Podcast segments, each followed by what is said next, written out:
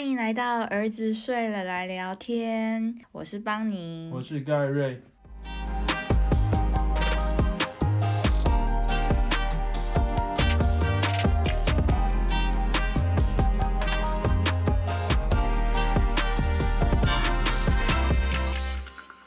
们今天想要聊的第一个主题是买房子。最近有非常非常多人就是很好奇，当初买房是看了哪些因素，如何决定买这间房子？嗯，前年大概五月的时候，因为一直以来我们都在台北租房子，那租房子那个金额其实蛮高，尤其我没有要第二个小孩。对，而且我记得仔细算的话，应该是在五到六年之内有搬了四次家。对我们搬家的原因很多，第一次搬家是来自我们住的房子，它虽然在一个很好的地段，然后也是一个新城屋，但不知道什么超多蚊子。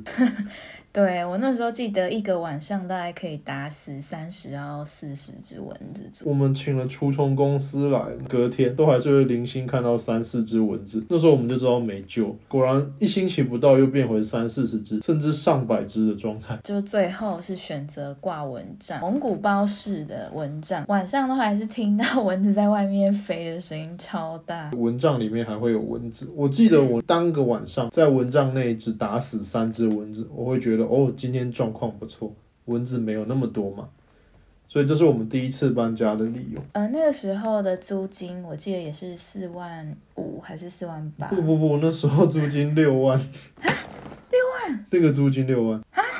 太贵了，那间真的没那么值得。它地段好了，离台大医院近。那间要六万哦？对，就我都已经忘记了。第二次搬家住了一年多之后，房东的太太就时不时的暗示我们，他们要把房子收回去。其实那一间我觉得很大的问题是它的格局也很奇怪，它的主卧非常大，主卧大家可以放四个双人床的大小。主卧大概占了整个房子一半以上的大对，然后客厅小小的，餐厅小小，然后还有另外一个小房间，格局对我们来讲也不是很合适，不知道怎么安排。我记得那时候主卧一堆空间都没有用。那间我记得租金也是大概在四万五。那后来我们又搬到第三间，第三我们就蛮喜欢，持续以来我们都一直住着那种六万、四万五这样租金的房子，一整年算起来都觉得很高，我们就兴起啊，那不然买买看。那时候其实我也是有考量到格局的问题，因为你还记得客厅。我们其实几乎没有用到，因为我们平常不会在外面看电视。哦，对，我们是个没有在看电视的家庭。一整组的沙发，它也没有办法移走，加上客厅的空间是比较狭长型，就是有沙发跟电视，是变们丢东西的地方，就是不知道放哪东西，先放尿布啊，几箱尿布就把它堆在那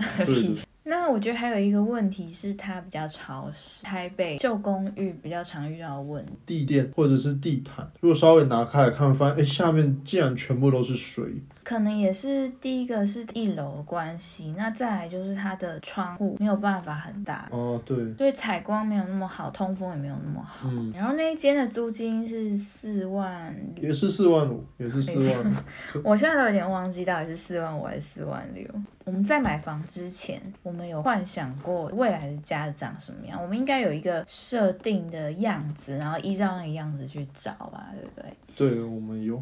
因为小时候是住南部透天嘛，那我觉得透天这样比较多层的形态对我是完全没有吸引力，空间会区隔的很多，相较于区隔很多空间，我觉得一层有很大的一个公共空间是我比较喜欢。我我也是很类似的想法。我在南部的老家有五层楼，但事实上我们家家人三楼以上根本没在用，走到四楼还会过敏，因为灰尘太多。四五楼就很多空间，但真的都没人在用。然后房子这种东西没用的时候，就容易发生奇奇怪怪的事，比如说就是坏掉、坏掉、漏水，或者是窗户怎么样，甚至有时候插头插进去没电。所以我也会觉得不要有那种额外不实用的楼层。那我觉得我还很注重就是采光跟通风，在台北这两个东西算是蛮重要的，因为房子空间很小嘛，没有办法有好的采光、好的通风，其实会觉得更局促的感觉。我懂，我我一开始其实是个我根本不在意采光，也不在意通风，我只要有网络讯号就好的人。那所以甚至以前租屋的时候，假设是我自己的话，我会连地下室都考虑。那种你每次都宣称说你可以自己随便住一些很烂的房子，我自己真的觉得可以，但等到我住到就是真的采光和通风很好的房子之后，我发现回不去。对，因为在这个比较采光、通风比较好的房子，心境呼吸起来都比较舒服的感觉，就是心情会比较平静了。我我自己不确定为什么。你看你现在也这么觉得，对不对？对，是住在这一间房子才意识到这点。对，之前还那么铁齿，自己完全不在意。没有了，我觉得其实说真的，要是突然给我一个很烂的房子要我去住，我我应该也还是 OK 了，可以勉强维持生活跟住的舒服还是两种不同的境界。我从很早以前就开始收集别人漂亮家的照片，然后那时候我就已经幻想一个自己的家，就是北欧啊或法式的风格，然后采光很好，有很大的公共空间，比如说客餐厅是整个打通。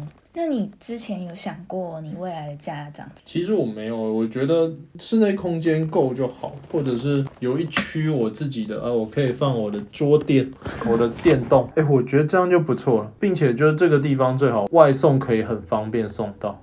那应该有管理员，有管理员不错，但那个不是最主要的，那个是个大概加 加分项，加两分，有管理员加两分。你说总分一百分，然后他加两分？对对，有管理员加两，占比也太少了。我会觉得跟管理员不太知道怎么聊天的。哦，你怕尴尬？嗯，所以是应该有一个隐秘的通道可以通往出口，这样吗？也不用那样啊。管理员的好处就是公社的维持，还有可能到垃圾或者收信。这些，但其实这些东西对我来讲都还好，我也没在像你一样买电商啊。对，对我真的觉得收包裹好麻烦。对，可是如果是我自己，我这我这辈子甚至几乎没有自己自己买过网购。当然，我有请你帮我买东西。你你敢讲这种话？大致上，我我不一定会有那个需求，或者是很少有。一个房子只要像管理员加两分嘛，有一个自己的空间，一一个电脑桌。然后好的网络讯号，包含手机讯号，接接收中华电信的讯号都是四 G 满格这种，哦，这个加六十分，有有六十分就及格。最最重要的点就是要有好的讯号，好的讯号，一个独立空间，我可以做你自己想做的，我可以做自己想做的事。最好附近有食物店，你怎么条件越加越多？那那那个就加加十分。附近有麦当劳，我其实不知道什么，我比较喜欢全家，但全家加十分，seven 加七分，这样 就这些去加。你比较不是像我一样是一个视觉或者是有一个明显图像的样子，什么样貌可能都可以，但是你希望可以满足一些要素。对，因为因为其实我拍照也有尴尬癌嘛，我我就算家里有北欧风，我也不想，我也不好意思跟整个家一起上镜。那不是上镜的问题呀。你是说看起来舒服？对啊，你打造一个家又不是为了拍照。嗯，对啦，只是，哎，总之总之家里好看对我来讲还好。嗯，好吧，一开始在看房子一定会锁定一些标准嘛。对我来讲，就是 location 真的最重要。地点比如说，我们要考量到我们自己工作通勤需要花多少时间，就是我们两个分别的时间，然后还有小孩子他们接下来的学区问题，在好学区或者是能方便到好学区的地方。我我在脑中第一个要素也是地点。我以前其实是觉得可以通勤，对我我其实也通勤过。我那时候觉得哦，其实也还好嘛，人的适应力很强的。一阵子之后，我就习惯这四十几分钟的通勤。结果大概第二个月上班，第二个月之后开始迟到，然后开始每天都在犹豫啊，要不要不要通勤呢？要不要就是就是会脑中搭计程车，对，要不要不要坐捷运？搭计程车好轻松，可是好贵，这类就开始各式各样的想法。然后我发现那样的通勤哦，其实虽然说一天天做也可以变成类似一种习惯了，但那其实蛮影响一天的心情。嗯，一早起来想的是完蛋，我要赶快出门，不然我待会要通勤四十几分钟。嗯，那一般下班的通勤可能还好，因为你回到家是一个你可以放松的环境，就是没有赶时间的压力。但如果在是要到医院的那种通勤，到上班地点的通勤，哇，那其实蛮不开心的。就是我宁愿这个地点离我们工作或者我们生活圈的地方要最好越近越好。平常放松的时候，那样的交通距离不是问题，但心情差的时候，那样的交通距离有时候会真的会怀疑人生。因为我们工时都很长，然后能很快的回到家里，我觉得对我们来讲都蛮重要的。第二个，在看房子的时候，我会注意的是总价，总价就是还是蛮现实的一个限制吧。对，要考量到你，嗯，每个月要还的房贷会占你总薪水多少钱，在设定的时候，可能就是要考量到。屋龄，像我们如果一开始已经选定了地点，因为我们的工作啊什么都刚好在就是比较黄金地段，这样的话就变成要从其他东西去妥协。已经把地点放在第一位的话，可能屋龄就没有办法住到形成屋或者是呃预售屋。再来就是空间的大小了，空间大小就是直接乘上每平单价，那这个也是很很需要考量的一点呢，因为毕竟我们现在是有两个小孩嘛。还是需要有一定的活动空间，需要去考量。就是比如说，我们需要三房两个卫浴，两个卫浴还是很需要。对，有时候小孩子他们大了之后，可能还小的时候不会觉得多一个卫浴有什么差异。现在其实我们比较大的小孩渐渐大了之后，会发现他有时候真的就站着厕所。你才是对罪魁祸首。我蛮我蛮喜欢。在浴室或厕所里划着手机，还要同时用 iPad，划着手机会会让人忘记时间，影片一片片看下去，哦，一小时。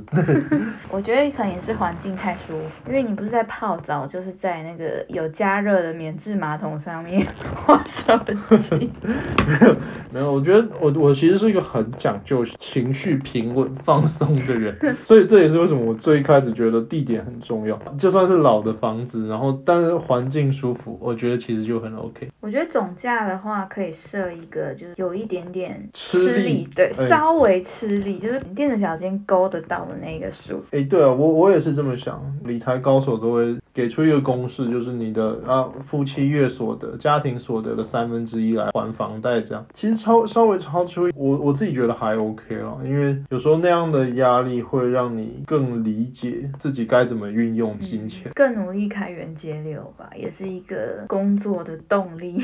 对，是一个动力，并且在那样的尝试着开源节流过程，因为你一定会接触到很多书籍，哇，心灵也会有一些成长。通常那种开源的书籍会告诉你很多之前可能没想过的一些 mindset，一些就是心理层面的东西。那你的第二个要素是什么？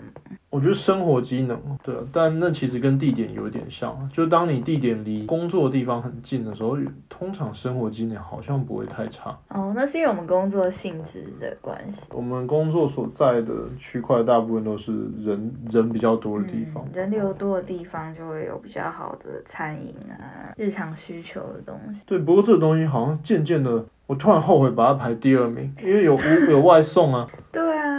以现在我们变得比较多自己煮饭啊，你啦，你 你比较多自己煮饭。外送对我来讲好像也没有需求那么大，我们可能可以去 Costco 一次就买了一个月份的肉，或者是很多冷冻的蔬菜，其实已经解决了很多上超市的需求。Uber 也是很好的解决这个问题。对。外送这个东西解决了我大部分的需求。其实，就算我们家现在在的地点周遭有很多餐饮店、连锁的、五十兰那些的，其实我好像也都没有主动自己去过。那我可能把第二个改成邻居好了。可是你在看房的时候，你又不会叫邻居，除非你跟就是管委会或者是同一栋就本来就有认识的人可以先调查，要不然很难得知真实的状况。啊，这这这是真的。我们那个房仲跟我们讲的邻居跟实际上出现的。邻居不太一样，多数的中介或者是卖方可能会呈现出邻居都是好人啊，地位尊贵之类，但后来进去时候发现他们其实是随口说说，他们也没有真的调查那么清楚。对，一开始我们他们就声称楼下没住人。所以假设要变动啊，就是什么格局的变动什么，呃都没问题。实际上根本不是，楼下各层楼都有住人。我讲一下我看房子的第三个要素，好了，我觉得是房屋的状态。虽然这很笼统啊，对我来讲最重要的应该是采光和通风。那这就牵涉到窗户的大小啊，跟是否两个卫浴都有开窗。我觉得我非常重视卫浴开窗这个点，但是现在其实要找到双卫浴开窗的案子其实非常困难，所以。一开始我是有打算妥协啦，就是如果有一个开窗就好，另外一个可能就是减少使用，可能把它当做只有马桶的功能这样。我一开始是这样设定，但是后来就意外发现我们这一间就是解决了这个问题。格局除了它原本的设定之外，我后来才发现很重要的是墙的结构，它到底是真的墙还是后来那种可以拆除的墙？房屋的状态，它如果一开始看起来很糟，像一个废墟，或者它本来就是一个毛。坯的状态其实都可以经由整个重新装潢去改变，可是采光跟通风这些是它原先的条件就已经决定了。那承重墙呢？它如果是不承重墙，会会有什么影响呢？就是如果它不是承重墙，我们就可以把它打掉，就可以把空间释放出来，然后变成我最想要的大公共空间。哦，我还以为是你怕地震，就是它会影响这类的，原来是格局。对我们虽然只看房看了两个礼拜，但是中间有一个让我印象很深刻的案子是，它是在西门，对，西门站一个新城屋，大概两三年还是三四年而已。好像就是里面剩下两户没卖出去的那种很新的建对，非常抢手。然后那时候我记得各项条件都还不错，加上它又那么新，我们其实还蛮期待的。嗯，就一去看才发现，进去就是会有一个压迫感。对，可是它明明就不该是那么有压迫感。它的建商是一个知名的建商，然后我们不知道什么就觉得梁和墙壁隔间都都好粗的感觉。我其实后来有打听到，其实即便是同一个建安，它也有分。通常那种梁比较大的、比较明显的房，都是留到最后才卖出去。其实它还有很多应该是没有这些问题。我我。我对房子没有很多认知啦，我也自认为好像诶需求没那么大，虽然说我我老婆不这么认为，但实际上在看房的过程中，我觉得房子好坏其实还蛮一目了然的。最一开始看到，比如说上一间那个名牌建案的房子，我一进去第一直觉是诶好像不喜欢，这间房子第一直觉是诶我我好像是偏喜欢的。嗯，就是你说不上来一个理由吗？是这样吗？对对，而且我们在陆续的搬家租屋，我们也觉得其实房子啊适不适合自己，那个真的是有点一翻两瞪眼，一进去就感觉得到。我们每次换租屋处都是看了好多都没有喜欢，然后半放弃的状态，突然看了一间，就觉得诶好像符合我们目前的期待，就马上签约这种。其实看房子的过程也蛮有趣的，偶尔会看到一些，我们就哇，世界上竟然有这种房子，你有印象很深刻的烂房子或者好房子？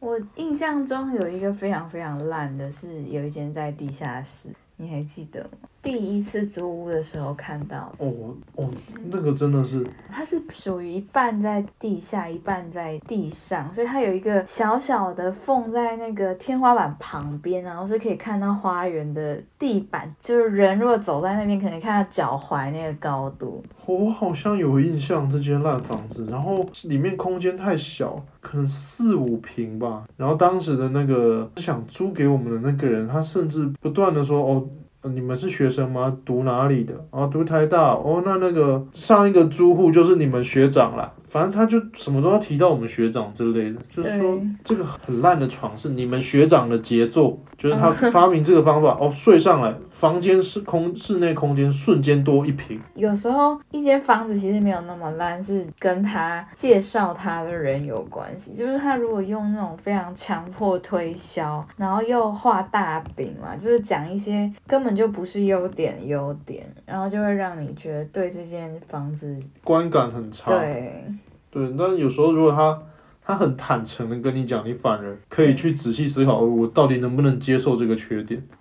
台北蛮多那种专门做隔套出租的那种投资客，对，投资客做分租套房，所以那种套房常常都非常的小。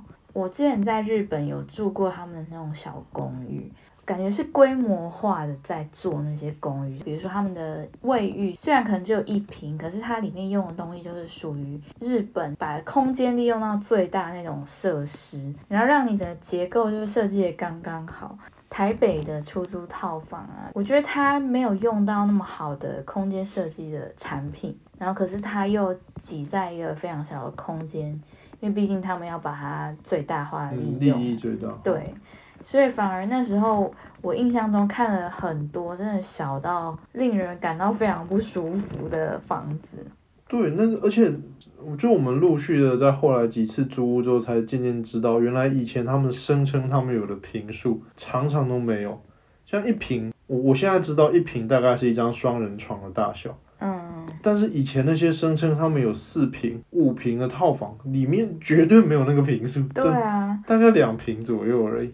但是这年纪小就会被骗哎，年纪小哦，那时候那个电电表真的也是，电费一个月三千七，或者是两个月四五千，都不知道为什么老奸巨猾的那个房东也会算给我们看，然后我们那时候就觉得哇哇，原来生活如此不易啊，吃米不知米价，真的。但我们现在住到比较大的房子，然后自己。自己开始生活，发现哎，怎么电费跟当时差不多？对，我们也不知道出什么问题。但总之当时应该是有被唬的。对，那年轻就会走过一些弯路。没错。因为我觉得租房的时期，我们真的是看到好的都有把它租到手。我们还蛮果断。对。很幸运，我们在看到好的之前，大部分都看到一堆烂的，所以我们一看到好的时候，就不会有任何的犹豫。我们好像有好几间都是从什么五六组底下把它抢过来的。就是他刚试出。然后我们刚好看到，我们看到之后就是直接打电话过去约，然后就说，呃，可能今天晚上有蛮多组的，不然你们现在方便吗？两次都是当下就直接去看。对。总之在当下我们给他们印象或许还不错。虽然我们后续都还是有发现房子的一些缺点，导致我们又在搬再度搬家。对，有时候房子的缺点真的不住个不住个一阵子都不知道。因为有很多人都是现在在看房子嘛，毕竟现在最值得投资的应该就是房地产。对，房地产是。现在整个房市大涨。应该可以想一下，我们整个同整出来的看房的想法有哪些？我先说说我自己好了。我刚刚讲到我的三要素，第一个就是我会考量它的地点，先决定地点之后，就是看总价，挑一个自己垫着脚尖可以勾到的这个价格，自己有点吃力，可是也不会导致生活真的受到影响，可以激励自己更往前走这个总价的房子。那再来就是找状态比较可以接。接受，或者是他可以接受一定程度的改造，变成想要的样子。很多人都说，嗯，你在买房之前一定要看五十间、一百间，要不然你不能买到好的房子。我觉得这个其实在现在是非常不合时宜。因为现在大家好房子一定是立刻抢，可以跟随你的直觉，然后在看好房子的时候就要果断做决定，要不然最后好房子一定都落到其他可能，比如说投资客啊，或者是他已经准备好很久了，他可以立刻做出决定。我会觉得这样可能就会错失掉很多好房子。我爸妈他们会告诉我们说，你买房子哦，一定那个杀价，你要就他开多少，八折、七折都不为过。那实际上的经验是，你就算看他上一次成交记录的金额，你开同样金额去，人家都不理你，因为毕竟这个东西以目前的趋势来看，它真的常常都在涨。对，所以他们持有者可能会觉得我干嘛妥协于你我原本买的价格。这部分的话，其实应该可以跟房仲去讨论你的出价策略。房仲当然也很希望成交嘛，所以他们一定会调很多实价登录，看附近类似的物件是多少钱，再来是请他去探屋主的底价大概是多少。对，但总之不能听爸爸妈妈的，爸爸妈妈 除非爸爸妈妈持续的有在这个产业里面。打滚，打滚，那持续留在买房卖房，那或许可以。当然，我爸妈只是觉得，哦呀，他们要小心啊，那个商人哦，那个坏人很多，你还小，他们永远都觉得我们还小。对啊，照着他们出价策略，我们也是失败的。其实我们当时的出价策略就是参考实价登录嘛，在考量房屋一些状况，我们就是把缺点把它放大的描述嘛，就是代表说我们非常在意这些缺点。有吗？有啊，然后所以我们出了一个我们心目中的价。记得当下就是我们蛮坚守我们自己所想的价格，然后我们其实那时候心态也很健全嘛，我们没有觉得非得到不可，对，就没有就算。当当我们呈现出这样的心态之后，取得了一点主动权，对，也是蛮幸运的，很幸运，真的。整个状况是朝我们希望的方向去走，所以才买到这间好房子。因为像我们换过那么多租屋处，所以我会觉得能不能脱手是个很重要的因素。也是要考量进去。虽然说我前面讲的好像自己又什么都可以接受啊，很很 nice 之类的。这个房子如果它比较不符合大众的审美、大众喜欢的格局这种，那你脱手可能就很久，那就心很累。我觉得其实地点和脱手容易程度，因为毕竟我们可能还是会做出其他的生涯规划什么，所以这还是要为自己留一条后路。嗯，不然这种东西总价那么高，要是脱手不了，有时候财务状况也会卡好久。整体来说，买到房子其实还是给我们带来很多很多好处诶。买房对于心灵安顿的效果真的是非常的强。嗯，我们也读过不少理财的书了，有名的《富爸爸穷爸爸》。会提到常见的什么中产阶级陷阱，就是最一开始的存到了一笔钱拿去买房子，造成自己很大的负债，因为这个东西没办法为他带来现金流之类。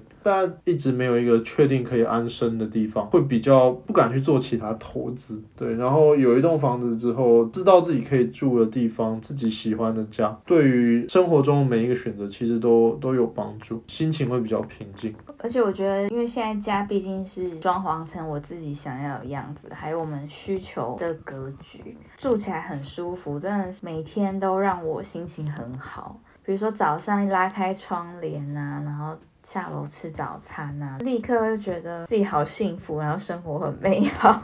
对，其实说真的，就算现在房市崩跌，我们这间房子的价格跟我们当时买的时候腰斩，都都我其实都觉得还好。对了，就就可能亏亏钱了这样，但每一天的那个心情快乐，就我自己现在蛮享受，不会像之前租屋一样，就是好我们合约到之后，我们不确定我们会不会租在这里，那种对未来的不确定感，我觉得其实是生活中。一个无形的压力。现在我们知道说，除非我们做出很大的决策，不然我们未来会是在这里，会是在这一代生活，那变得有点主导权在我们自己手上的感觉。透过这次买房，让我们对未来更清晰。对，我们前阵子有在讨论起家处，它叫起家处。对对对，起家处这个概念，可能真的很大源自于说，当你有了一个安身立命的地方之后。你对生活中每一个选择会更有自信，然后更知道是自己在主导这些选择。就是这也促成了，就是我们更努力的想要充实自己嘛，因为自己已经掌握了主导权，所以会更努力去读现在世界局势啊，一些趋势，了解未来的发展。我觉得这都是一些额外的一些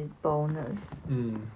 那关于我们买房子考量到的一些点，还有一些看房的经验，好像目前聊的差不多了。差不多。整体来说，如果你有了买房的念头的话，真的可以开始看看有没有真的跟自己有缘分的选择。